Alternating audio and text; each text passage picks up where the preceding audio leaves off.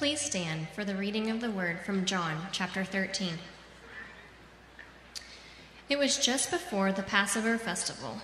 Jesus knew that the hour had come for him to leave this world and go to the Father. Having loved his own who were in the world, he loved them to the end. The evening meal was in progress, and the devil had already prompted Judas, the son of Simon Iscariot, to betray Jesus. Jesus knew that the Father had put all things under his power, and that he had come from God and was returning to God. So he got up from the meal, took off his outer clothing, and wrapped a towel around his waist. After that, he poured water into a basin and began to wash his disciples' feet, drying them with the towel that was wrapped around him. He came to Simon Peter, who said to him, Lord, are you going to wash my feet? Jesus replied, You do not realize now what I am doing, but later you will understand. No, said Peter, you shall never wash my feet. Jesus answered, Unless I wash you, you have no part with me. Then, Lord, Simon Peter replied, Not just my feet, but my hands and my head as well. Jesus answered, Those who have had a bath need only to wash their feet. Their whole body is clean, and you are clean, though not every one of you. For he knew who was going to betray him, and that was why he said not everyone was clean. When he had finished washing their feet, he put on his clothes and returned to his place. Do you understand what I have done for you? He asked them. You call me teacher and Lord, and rightly so, for that is what I am. Now that I, your Lord and teacher, have washed your feet, you also should wash one another's feet. I have set you an example that you should do as I have done for you. Very truly I tell you, no servant is greater than his master, nor is a messenger greater than the one who sent him. Now that you know these things, you will be blessed if you do them. The word of the Lord. Thanks be to God. Please be seated. Good morning, Highland. It is so good to be with you this morning. Lots of ways you might not even know. But before I begin the lesson today, I want to take, take, take a moment to say thank you. You see, two years ago when COVID shut down this world, um, I was diagnosed with breast cancer, and I began a medical journey where I was in a fight for my life. And this church family loved me and my family well. You provided countless meals. You offered up prayers over and over again on our behalf. You were a part of a parade to show your love and support. You celebrated with us in the small victories and in the big ones. You Zoomed with us to chat, to pray, and to make us laugh. You sent chemo boxes to my kids, cards, videos, and hundreds of pictures of sunsets. You reminded us in this journey that we were not alone. You were the hands and the feet of Jesus. You were the ones that he used to tell us that we were not in this alone. So thank you. You lived out this sermon that I'm about to preach today. So thank you, Highland. Thank you. Let's pray. Lord, thank you for this morning.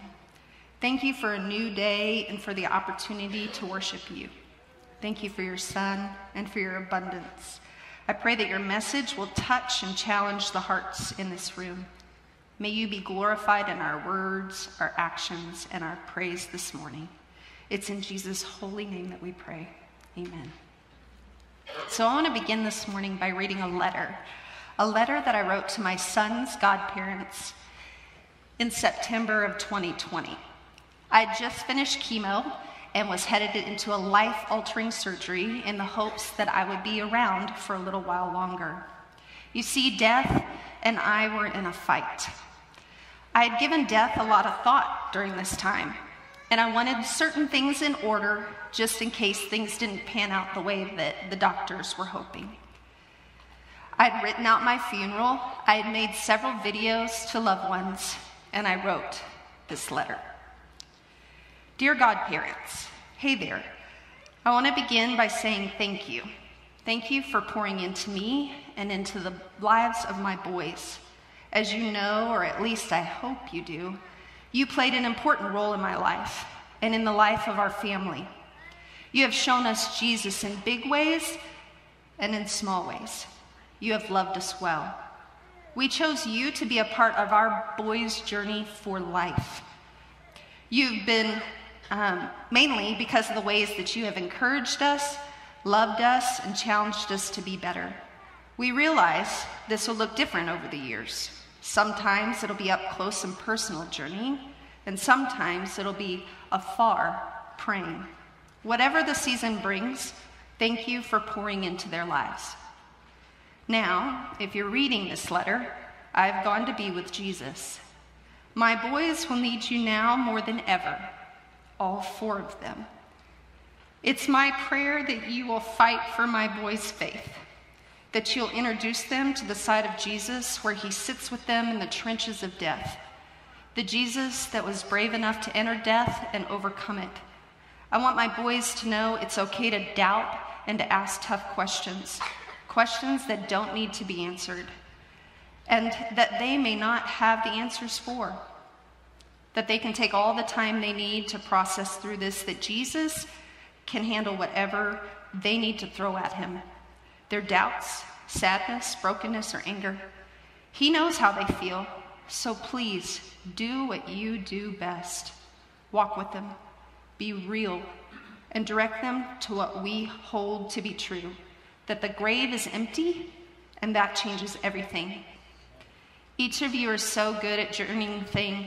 Thank you for pouring life and love into me and to my family. May the Lord continue to move and glorify, be glorified in your lives, and may you and yours be blessed beyond measure.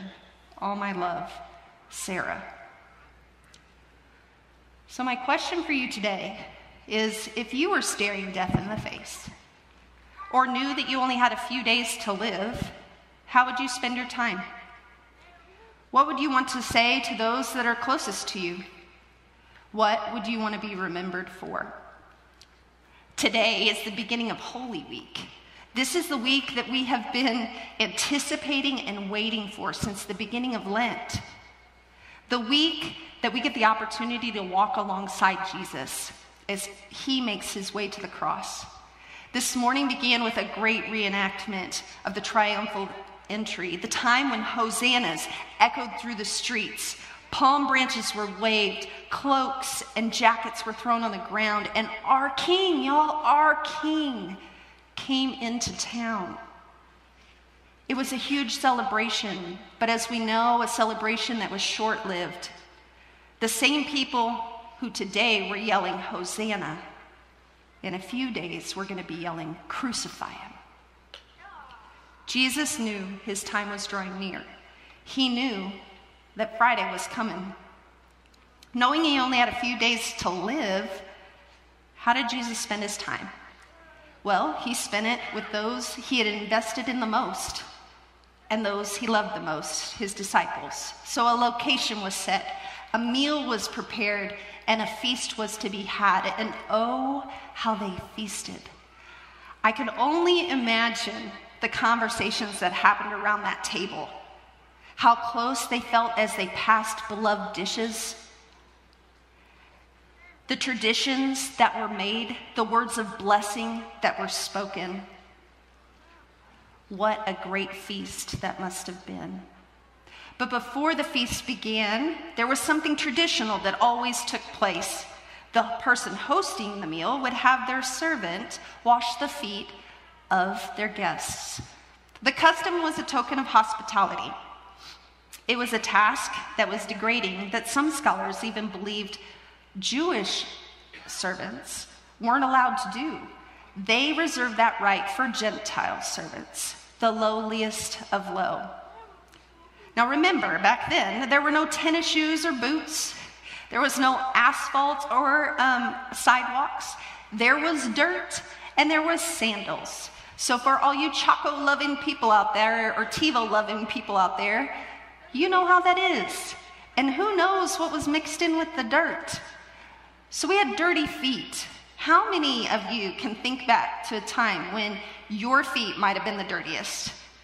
I think to just yesterday, where both my boys were in the back, backyard playing in our little mud pit, and their feet were caked in mud.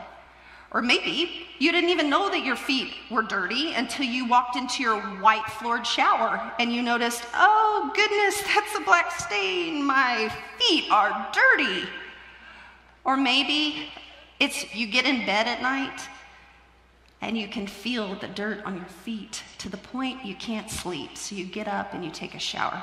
I don't know about you, but I can't sleep when my feet feel grimy and dirty. So the disciples and Jesus, they all have dirty feet. And they're about to sit and have a meal. Well, their meal is very different than our meals. We sit in chairs. They are reclining, which means they were on the floor, which means feet were in a closer proximity to faces, y'all. So, I imagine that the uh, disciples are all standing around thinking, hmm, wonder who's going to volunteer to wash feet this morning or this evening? Or maybe they were worried. Maybe they were worried that Jesus might ask one of them to do it. Oh, surely he wouldn't. Surely it won't be me. Surely there's a servant around here somewhere that could do it. What happened next? They never saw coming and they never expected it. Just like Brianna read, Jesus got down and he just started to wash his disciples' feet. I bet the disciples were shocked and mortified their teacher, the one who had just been praised coming into town on a donkey, the one who had performed countless miracles, the one who had walked on water, the one who had calmed the storm. The list could go on and on. Not our beloved rabbi and teacher. He is not getting down and washing our feet. He is not doing something that the lowliest of low do. It's no surprise to me, anyway, how Peter responds. He's flabbergasted. He starts asking a bunch of questions, and he wants more. Not just my feet, Lord, but all of me. In his last days, his last moments on earth, Jesus chose to love instead of be loved. He chose to wash his disciples' feet. As I sat and thought about what could this be the equivalent of, I thought back to summer camp. And when I was a camp counselor, you know, sometimes in the middle of a big group of kids after a meal, somebody ate something they weren't used to, and some kid gets sick in the middle of the crowd. And everybody scatters like flies because vomit, gross. But not my friend JB. My JB, who was a fellow counselor of mine, would have already been to get the supplies she needed and to start cleaning up the vomit. Or I think of the other night at Little League Baseball when an announcement came over after the end of the game and it said, Home team, home team, it is your turn to clean the bathrooms tonight. And my sweet friend quickly goes and gets the supplies and heads and cleans the public toilets. I sit and I think, washing feet is probably like cleaning up a stranger's vomit. It's probably like cleaning public toilets at a Little League baseball stadium. Both, mind you, I would not be the first to volunteer for. I will bring you what you need, be your encourager, say, job well done. But that is not something I'm going to say, sign me up for. Well, last Sunday in our class up in Quest 209 with Randy Harris, he pointed out a verse, verses 3 and 4 in this passage. And it says that Jesus knew he had come from God and he was returning to God. So he got up from the supper and he washed his disciples' feet. Did you catch that? It's a little word S O, so. I'll say it again. Jesus knew he had come from God and he was going back to God. So he got up from supper and washed his disciples' feet. So is the important word because he did it because of who he is. It's God's very essence and nature to love and to serve. I love how Max Lucado puts it hands that shape the stars now wash away filth, fingers that form mountains now massage toes. And the one before whom all nations will one day kneel now kneels before his disciples. Hours before his own death, Jesus' concern is singular. He wants his disciples to know how much he loves them. And y'all, it's not just this disciple and not that disciple, it's all of his disciples. He shows no bias or favoritism. He washed Thomas's feet, the disciple he knew was going to doubt him. He washes Peter's feet, the one he knew was going to deny him. And he washed Judas's feet, y'all. The one he knew in a few moments or hours would betray him. He washed the feet of those that it was easy to love and those it was hard to love. And he calls us to do the same. Go and wash others' feet.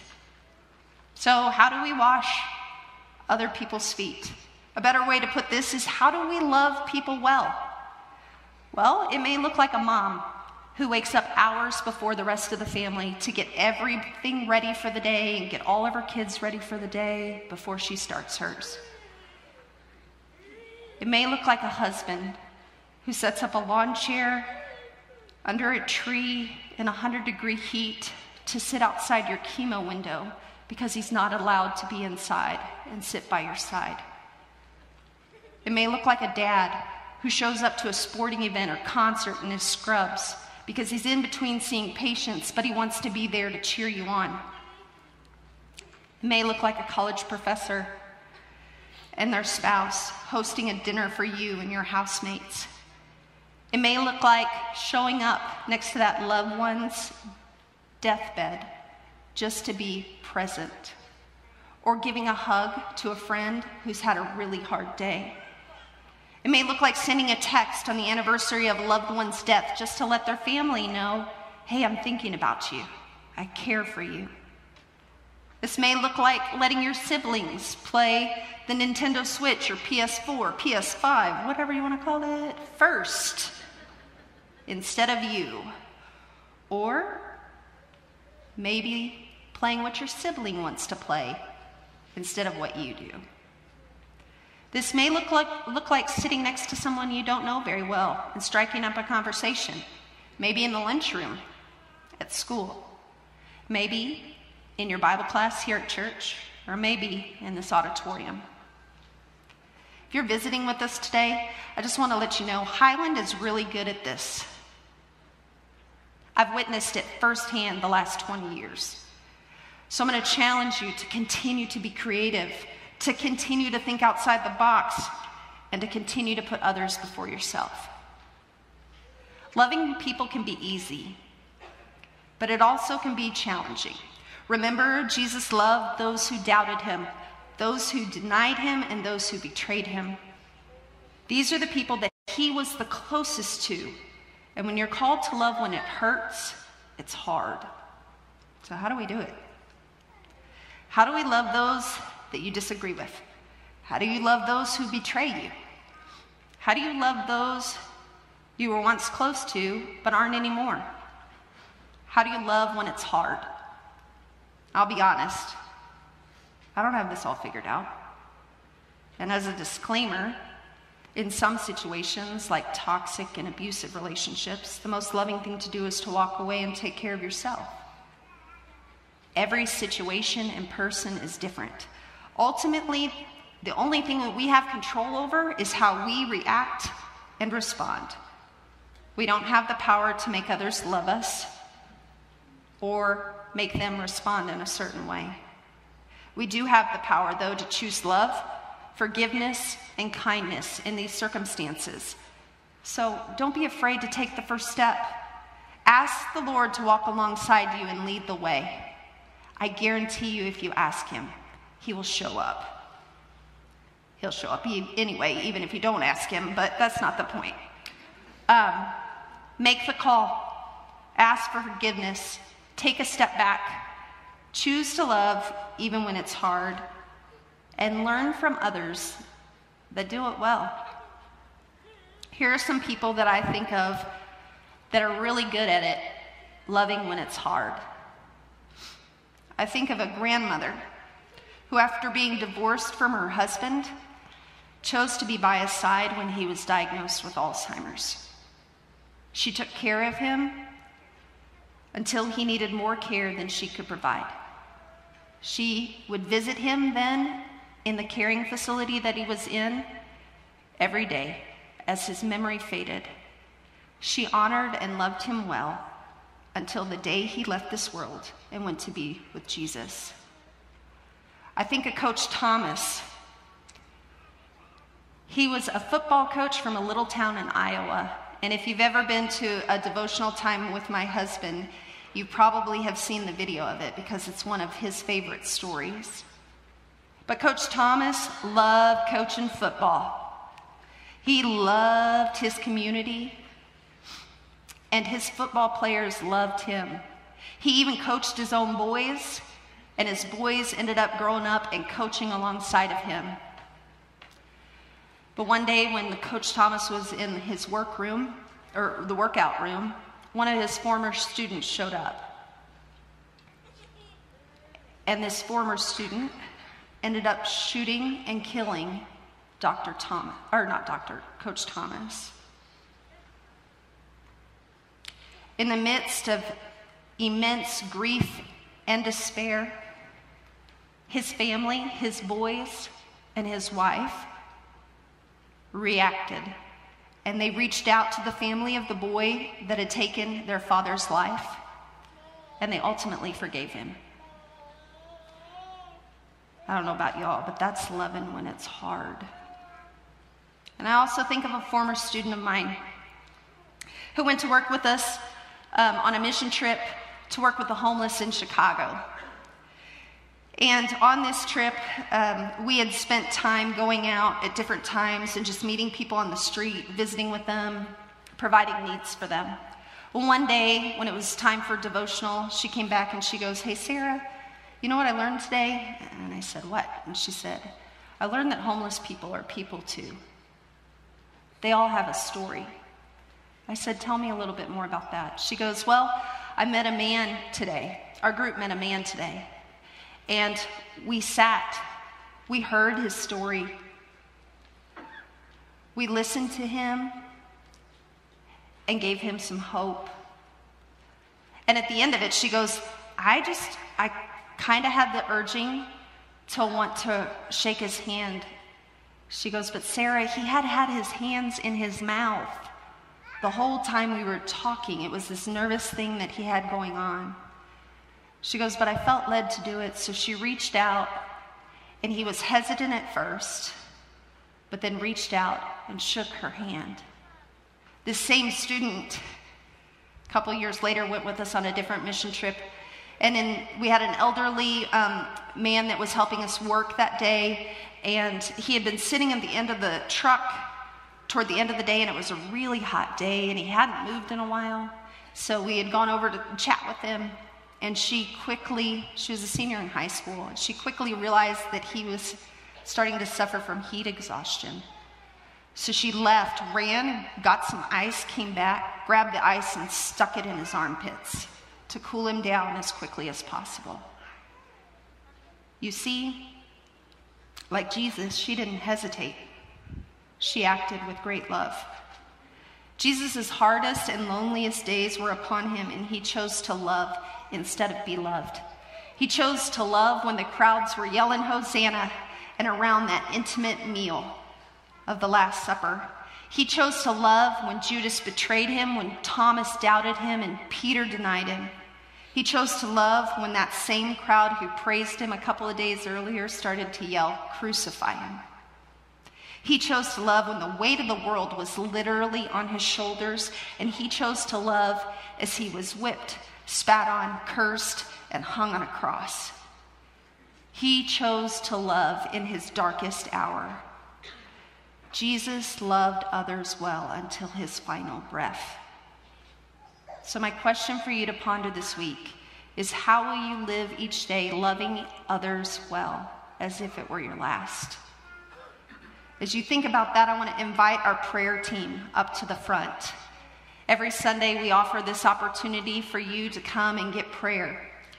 So, if you feel led to here in a minute, um, they can make their way to the front. If you feel led to there in the minute, you can and would like someone to celebrate with you. Um, or maybe you have something that you're really struggling with and you would like to have someone pray over you.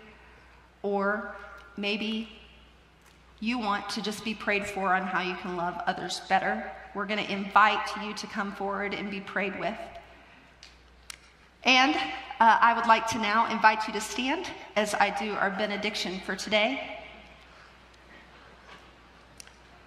May you love others well. May you live each day as if it were your last.